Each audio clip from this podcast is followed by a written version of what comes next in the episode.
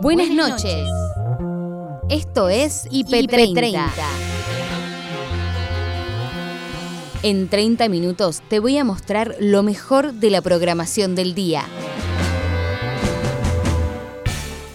Hoy, en IP Noticias Mediodía, Alberto Fernández viajó a La Rioja y se reunió con gobernadores. El análisis por Julio Burdman. Creo que eh, lo que está haciendo Alberto Fernández es recuperar el plafón del gobierno, buscando un punto de apoyo más partidario en los gobernadores y del justicialismo que tuvo éxito electoral en las, en las, eh, en las pasos del domingo pasado, como para poder reconstruir la base del oficialismo.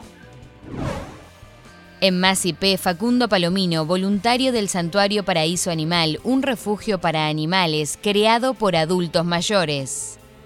Realmente es un paraíso para, todos los animales que, conviven allí. Hay más de 850 animales de múltiples especies, hay más de 20 y pico de especies diferentes. En IP Global, Ricardo Naidich profundizó sobre la vida y la cultura de Suecia. Durante la dictadura militar fuimos muchos, alrededor de 3.000 argentinos, los que encontramos en Suecia un refugio. Em, allí eh, recibimos el apoyo del Estado, pudimos estudiar el idioma durante mucho tiempo, hacer cursos. Luego algunos nos integramos y comenzamos a trabajar. Eh, la mayoría creo que se quedó en Suecia viviendo. Fabián Casas visitó Biblioteca IP y habló de sus últimos libros con Maxi Legnani. No, no, suelo sobrepensar mucho lo que escribo, ¿viste? Pero sí, la, idea de, escribir, de empezar a escribir con un formato que era el teatro tiene un poco la, esa especie de recurso de salir de los lugares de confort, ¿viste? Claro. Yo ya cuando de alguna manera trabajaba bastante un género, tratás de salir de los lugares de confort y me gusta medio saber que no sentir es un poco como vergüenza ajena descubrieron un mecanismo clave de los virus del dengue y el Zika. Lo explica el doctor Ernesto Ambriosio en Ciencia IP. Nosotros lo que encontramos es que la asociación de las proteínas cápsides de los virus de dengue y Zika, eh, para un poco nombrar qué son estas proteínas, son proteínas que están encargadas de proteger la información genética de los virus, que son virus a ARN, eh, forman al interaccionar con esta información genética una nueva fase líquida.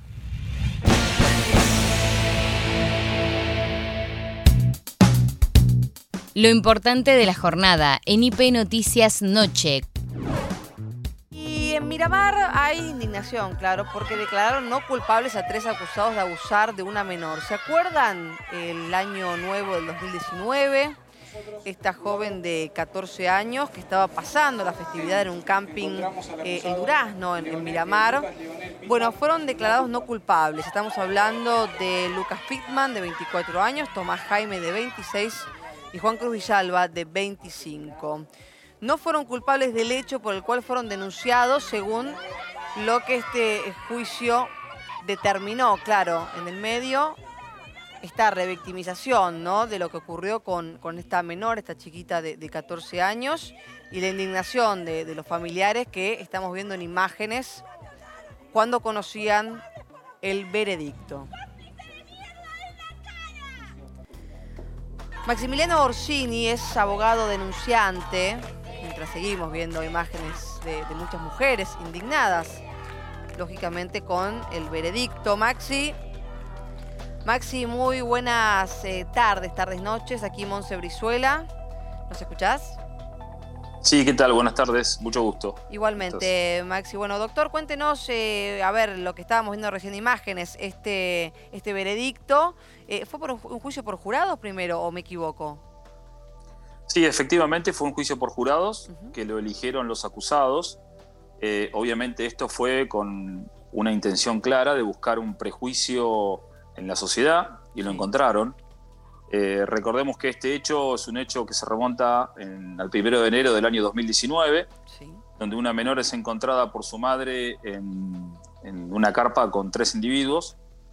Y mm, lo que hicieron fue buscar eh, probar, y así convencieron al jurado de esta manera, en que esta chica de 13, de 14 años en ese momento, buscó tener sexo con ellos. Lo cual es una locura porque el consentimiento nunca se acreditó, ¿no? Eso, pero, pero Eh, aparte, claramente digamos, no se acreditó. cuando son menores de 16 años, digo, eh, por ahí hacer eh, esa salvedad de cómo es el consentimiento en una menor de edad, para que quede claro también a la audiencia que está del otro lado, doctor. Sí, es eh, el delito que era antes estupro, ahora es el aprovechamiento de la inmadurez sexual de la víctima. Bien. Eh, acá lo que sucedió, le voy a explicar, acá Sí. lo que sucedió, que es lo que vamos a hacer próximamente, vamos a plantear la nulidad de este juicio. No se protegió a la menor, se incumplieron normas de carácter internacional, la Convención Internacional de los Derechos del Niño particularmente, se hizo declarar a la menor sin su psicóloga, sin una psicóloga especialista en abuso, conforme lo marca el Código de Procedimientos. Sí. Y por otro lado, la defensa lo que hizo, lo hizo obviamente de mala fe, eh, había cosas que no se podían, hechos que no podían ventilarse, que eran los hechos íntimos de la menor, Claro. previos al hecho y con posterioridad. Y lo que hicieron fue, en el marco del alegato y durante el juicio, eh, hablar de la vida privada de la menor. Para de esa forma beneficiarse con el veredicto del jurado. Y lo que hicieron fue influenciar al jurado sobre Claro. un tema de, un, de un prejuicio. Sí, que Instalaron el prejuicio de que la mujer, por ser mujer, aun cuando el consentimiento no existe, ese consentimiento, ese consentimiento puede ser tácito. claro, pero Esto es de una gravedad manifiesta y obviamente vamos a tratar de nulificarlo. Pero hablamos aparte de, una nena de 14 años, digo, hay que contextualizar, por más que uno influya en, un jurado, digo, hablar en el contexto de una nena de 14 años que estaba pasando las fiestas con, con sus papás y que se encuentra en esta situación. Ahora, Maxi, primero preguntarte, ¿se puede apelar o por eso pedís la, la nulidad? Porque como es por jurados no se puede apelar. No, no tengo conocimiento, por eso te lo consulto.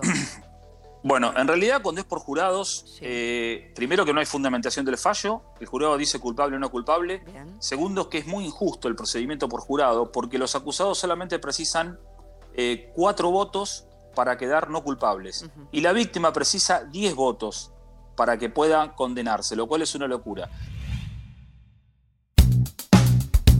Hoy, en IP Noticias Mediodía, el analista político Julio Burdman analizó la crisis política que dejaron los resultados de las PASO y qué significó la decisión de Alberto Fernández de viajar al encuentro con gobernadores en La Rioja. Creo que acá hay dos cuestiones. Por un lado, se está tratando de recuperar, como bien decías, la perspectiva electoral del gobierno, eh, con vistas a las PASO y tam- a, la- A las a elecciones de noviembre y también, obviamente, con la popularidad que el gobierno necesita para gobernar, así son las reglas de la democracia contemporánea, pero también hay una, una resolución de esta incipiente crisis de gobernabilidad que se había planteado en la semana que pasó por el- el- la, la supuesta discusión, que no, no llegamos a escucharla, entre la vicepresidenta y el presidente. Creo que eh, lo que está haciendo Alberto Fernández es recuperar el plafón del gobierno, buscando un punto de apoyo más partidario en los gobernadores y en el justicialismo que tuvo éxito electoral en las, en las, eh, en las pasos del domingo pasado, como para poder reconstruir la base de- del oficialismo. Creo que eh, paradójicamente haber caído tan bajo en la paso donde se obtuvo el peor resultado histórico del peronismo, eh, es una suerte de, de punto de partida ventajoso, porque da la impresión que más bajo no se puede caer, como que hay claro. posibilidades de recuperar, ¿no? Eh, ¿Cómo viste la figura de Alberto Fernández? ¿Qué comunicó él ayer? Eh, ¿Qué impresión te causó las imágenes, las pocas, ¿no? Que se difundieron porque fue un encuentro donde justamente eh, se mantuvo la, la reserva, ¿no? Se difundieron alguna, algunos mensajes clave, pero todo el resto del encuentro fue a puerta cerrada, sin presencia de prensa. Pero de lo que vos pudiste ver, leer, ¿qué, qué, qué transmitió Alberto Fernández ayer? Bueno, para empezar, él no recibió a gobernadores en la Casa Rosada o en Olivos, él fue a eh, los territorios del peronismo profundo. Claro, es y de alguna forma, eh, con su propia presencia ahí, está haciendo una demostración de que ahora tiene un punto de apoyo adicional el gobierno que son los, los gobernadores del peronismo. Creo también que fue bastante eficaz el presidente en concitar estos apoyos, porque en la, en la semana que pasó fuimos asistiendo a cómo eh, los sindicalistas, los gobernadores y los intendentes eh, se involucraron detrás del presidente y además aparece nueva- eh, finalmente la, el kirchnerismo también como parte de este nuevo acuerdo para hacer una, una, una segunda fase del gobierno del Frente de Todos. Sí. Por lo tanto, me parece que se reconstruyó, digamos, el tejido de- del gobierno y ahora queda a ver si los resultados se, se ven. Creo que hay otro punto, perdón que... perdón, Sí. sí. Eh, la, Rioja también em, es una provincia muy asociada a otra figura este, política eh, que ha dejado mucha estela a su paso, que es la figura del expresidente Carlos Menem. Eh, ¿Eso en sí mismo nos dice algo o, simplemente nos dice que es una provincia tradicionalmente peronista y el presidente se siente cómodo o respaldado en ese lugar también? Bueno, el, Frente de Todos perdió en la provincia de Buenos Aires, perdió en Santa Cruz, perdió en la ciudad de Buenos Aires y ganó, bueno, en La Rioja, en Tucumán, en Catamarca, donde el peronismo es bastante más conservador que en estos distritos en los que perdió. Sí. Por lo tanto, sí, creo que es significativo, ¿no? Eh, no La Rioja como escenario, sino este, este mapa electoral en el cual el peronismo más convencional, para no decir tradicional, eh, retuvo resultados.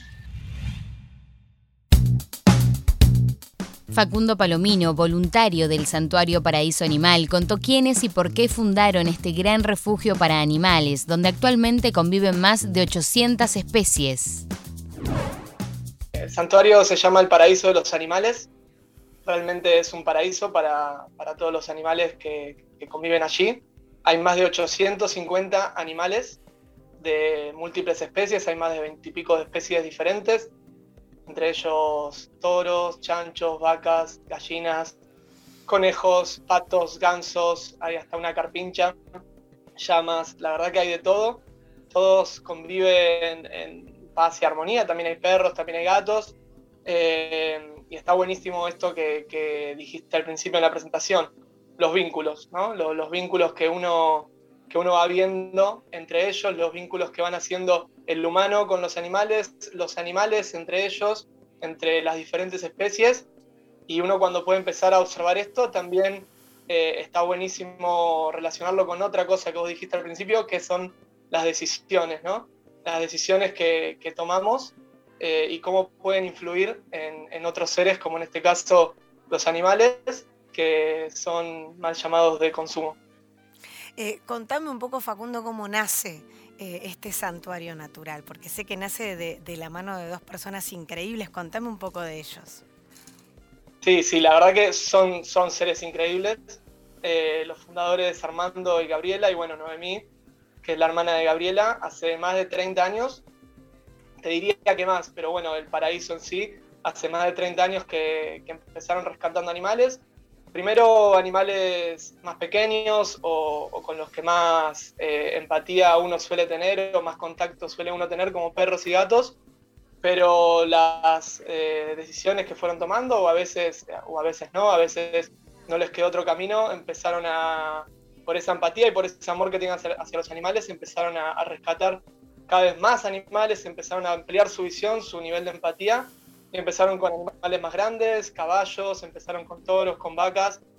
Y bueno, es lo que es hoy el día el paraíso, 850 animales. Es impresionante. Ellos siguen trabajando, ellos trabajan incansablemente, son personas mayores y están todo el día, todos los días ahí, llueve, eh, truene, haya 50 grados, ellos están todos los días despertándose para que a los animales no les falte nada y la luchan día a día y bueno, eh, nosotros los voluntarios intentamos ayudar desde nuestro lugar, pero la verdad que los que hacen el trabajo más duro son ellos.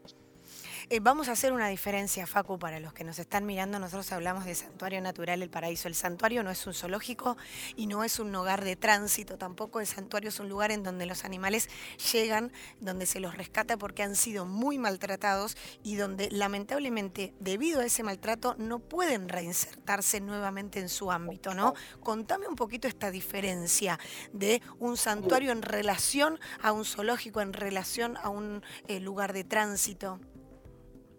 No, gracias Paula. Se nota que, estás informada en el tema porque generalmente eh, la, gente suele confundir esto. O ve las imágenes, ve... Es que te emocionan las imágenes.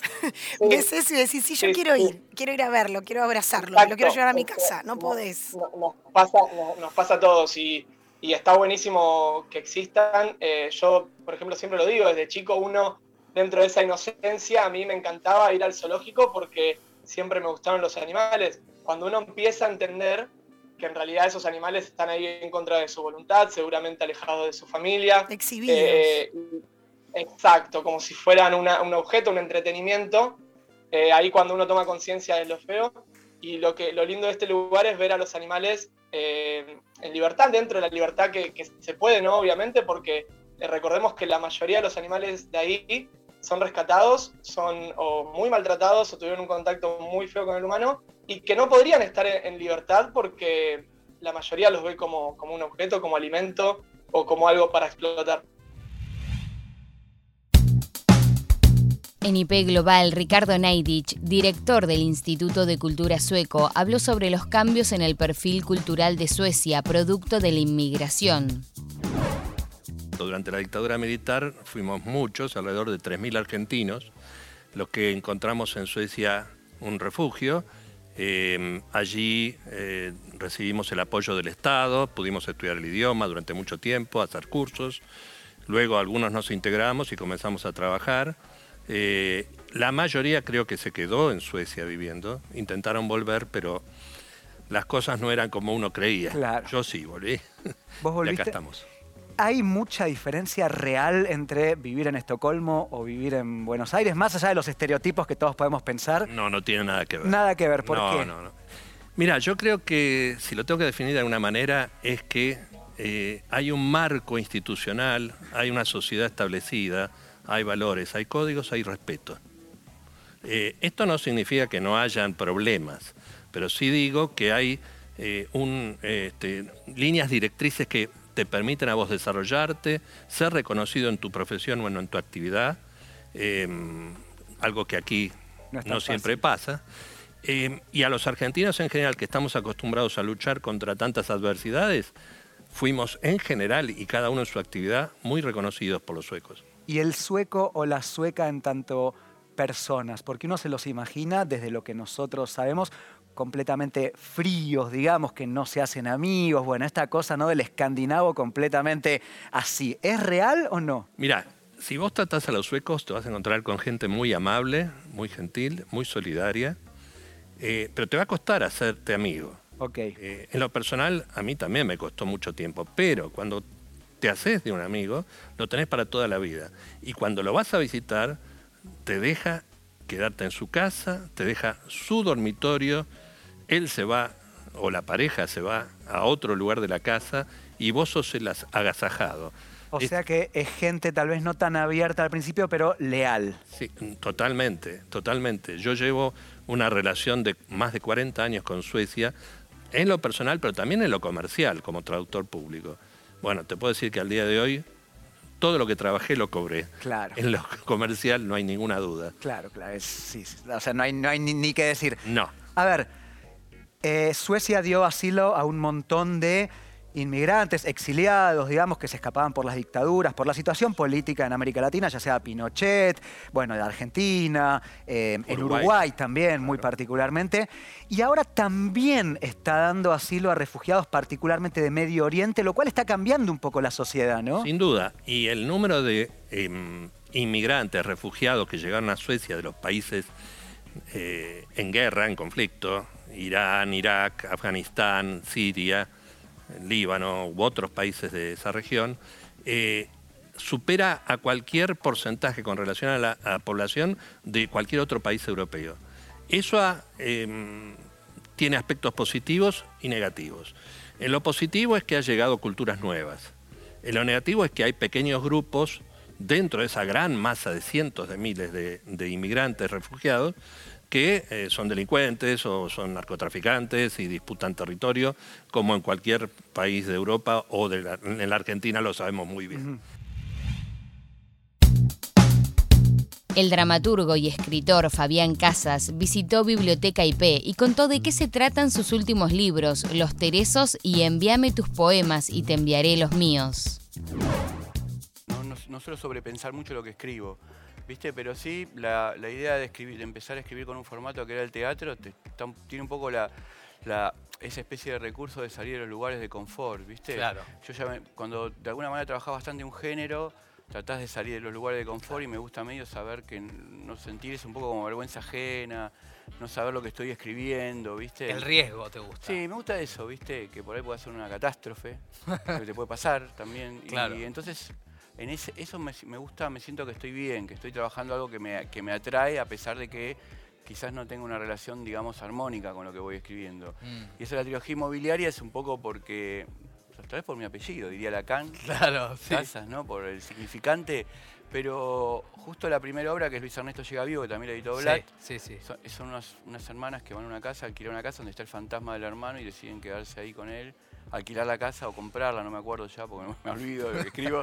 Y en esta es por fui con un amigo mío, que es como mi mejor amigo, que es Alejandro Lincenti, y lo acompañé a ver una casa, ¿viste? Porque él tenía- quería mudarse y, y vino una señora, una chica de la inmobiliaria que nos atendió todo y me parece, ella me pareció muy teatral. Sí. ¿Viste? Y después entramos a la casa y a mí me pareció que era mejor que ver si funcionan las canillas, esas cosas que vos ves en una casa, Sí. si a qué hora pega el sol, la luz, hace calor, ver que te contaran un poco cómo, cómo había sido la vida de ellos porque vas a vivir donde Sí. vivieron ellos, ¿no? Claro, es muy lindo ese momento de la obra porque eh, esta señora, que es tan identificable, todos los que fuimos a ver casas. Sí, ¿viste qué pasa? Está, Porque- está sí, ahí, sí. está viva.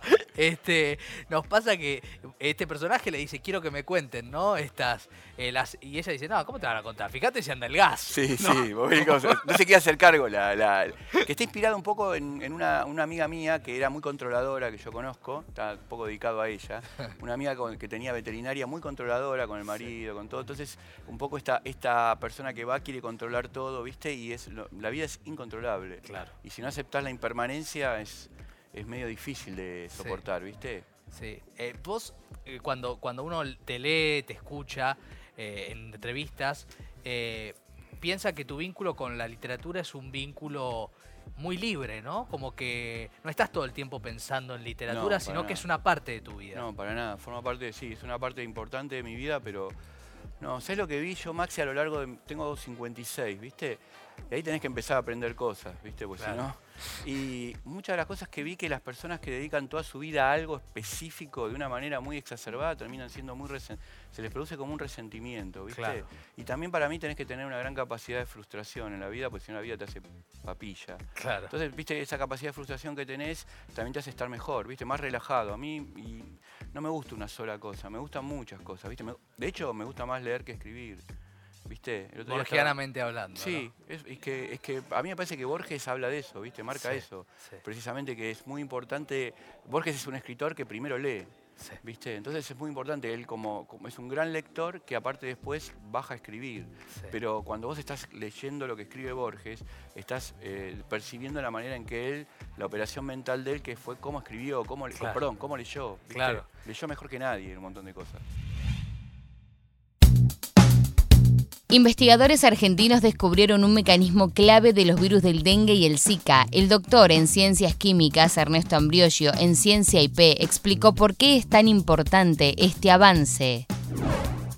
Nosotros lo que encontramos es que la asociación de las proteínas cápsides de los virus de dengue y Zika, eh, para poco nombrar qué son estas proteínas, son proteínas que están encargadas de proteger la información genética de los virus, que son virus a- ARN, eh, forman, al interaccionar con esta información genética, una nueva fase líquida, que uno puede hacer una analogía entre el agua y el aceite, que son dos fases líquidas, una rica en agua y otra en aceite, cuando se asocian a, a la información genética viral. Y no solo eso, sino que también estas proteínas cápsides pueden dirigir a todo el complejo de la proteína y, la cápside, que se llama nucleocápside, a lugares eh, específicos de la célula donde se van a formar las nuevas, eh, las nuevas eh, partículas virales que van a salir e infectar a otras células que son en el retículo endoplásmico de la célula. Ujú. Ernesto, ¿este mecanismo es igual en, en el virus del dengue y en el virus del Zika?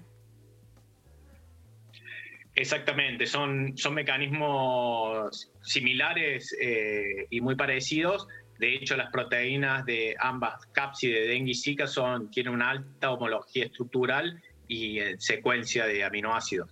Eh, lo que nosotros encontramos es que ambas cápsides tienen un comportamiento similar. Concretamente, este mecanismo eh, lo que hace es eh, reproducir ¿no? Eh, el virus en las células una vez que entraron al organismo.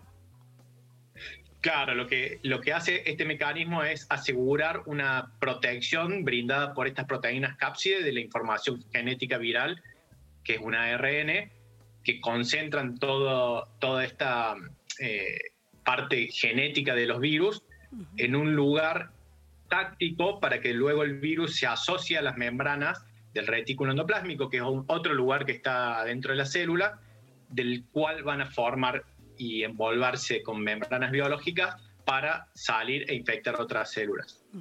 ¿Por qué es tan importante, Ernesto, en haber llegado a este descubrimiento?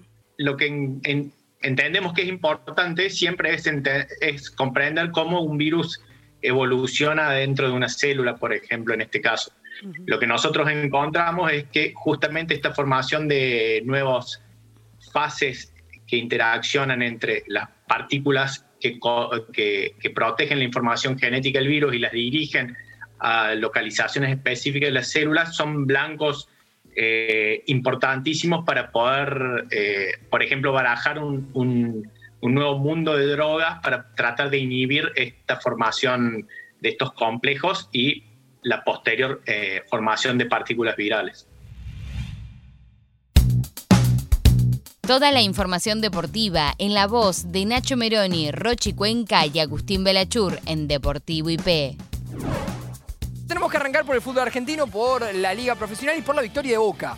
Triunfazo, la ¿eh? buena victoria de Boca en Tucumán contra Atlético, con estas fotos que compartimos a nuestras espaldas para empezar a Ojo, ¿eh? presentarles los tres puntos que se llevó Boca de Tucumán, que realmente son muy importantes, pensando en lo que se viene. Y lo que se viene del horizonte cercano es Patronato por Copa Argentina. El miércoles. es verdad lo que decís, Nacho, es el objetivo claramente de Boca, meterse en la próxima Copa Libertadores. Copa Argentina te da la posibilidad de meterte de manera directa en el máximo torneo continental que tiene Sudamérica, pero también, Nacho, en pocos días, Rochi, se viene el Superclásico Boca River. Exactamente, el 3 de octubre. Llegar de esta manera es una muy buena noticia para Boca. Sí, y además porque Boca, con todo esto que venimos contando, y por el hecho de que juega con Patronato el próximo miércoles, puso un equipo alternativo. Claro. No jugaron todos los titulares, tampoco fue completamente suplente, y algunos que no tienen tantos minutos, ¿Qué? caso Lisandro López, pudieron aprovecharlos. Y otros piden pista también. Otros piden pista. Gran partido de Pavón, gran partido de Cardona. Sí. Y el golazo que metió Montes en su tercer partido. Recordemos que él había formado parte de los partidos con los juveniles que había dirigido Batalla, ¿se acuerdan? Primer gol debutando, abriendo el arco, para el volante de 21 años. Bien Pavón en la jugada. Y Orsini que se lamentaba no podía de cabeza. Cuatro triunfos, dos empates en el ciclo de Bataglia como entrenador de Boca. Buenos números. Números muy, muy positivos para el entrenador de Boca. Y una idea que se va plasmando. Y el error, pobrecito. Se lamentaba Licha López que había convertido el primer tanto y ahora lo hacía en contra para Atlético Tucumán y el lamento, por supuesto. Sí, el cabezazo le desvía un poquito la, la perspectiva de la jugada. Y por estar atento a la marca, se olvidó que la pelota venía para ese lado. Hacía mucho tiempo que Boca no le ganaba a Atlético como visitante. Allí en el José Fierro. Y lo logró. Y de a poco empieza a encontrar, como decía Agustín, una idea, alternativas, jugadores que pueden estar cuando los principales no pueden jugar. Y eso es una buena noticia. Escuchamos entonces a los protagonistas. Estoy feliz por los tres puntos. Eso eh, no me lo saca nadie. La felicidad por, ganar en una cancha difícil. Y después sí, contento por el gol. Me voy un poco triste por, por el gol que, que me hice en propia meta y le pido disculpas a todos mis compañeros y disculpas a todos los bosteros. La verdad que no, no la veo y, me sorprende, pero, pero bueno, muy contento por volver a jugar. Eh, lo que me falta es ritmo futbolístico, es normal por, por, por no jugar. Pero bueno, agradecido con, por Seba que, que, me puso y pude ayudar al equipo. Eh, entreno siempre para eso, para estar, eh, para jugar. Seba, Seba lo sabe bien, eh, que estoy, estoy para cuando me necesite y bueno, no, no le voy a mentir a los bosteros, me, me mata no jugar, me mata. Me mata sentarme en el banco y ver a mis compañeros, pero dejando todo, pero, pero bueno, es lo que me toca hoy Eh, lo hago con, con, mucho respeto, con mucho trabajo y, muy feliz por, por volver a jugar. Luego de toda la información y las mejores entrevistas, cerramos el programa escuchando a la reconocida banda sueca, ABBA.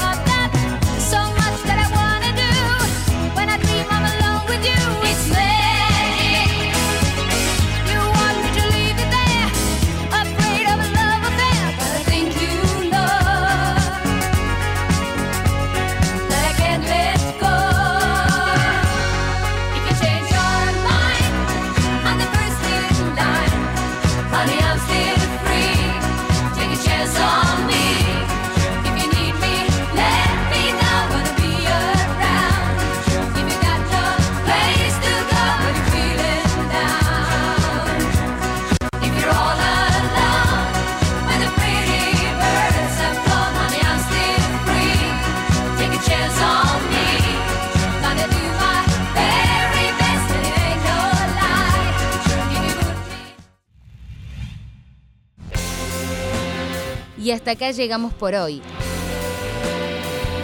Acordate que podés ver las notas completas en nuestro sitio www.ip.digital y en nuestro canal de YouTube búscanos como IP Noticias y suscríbete.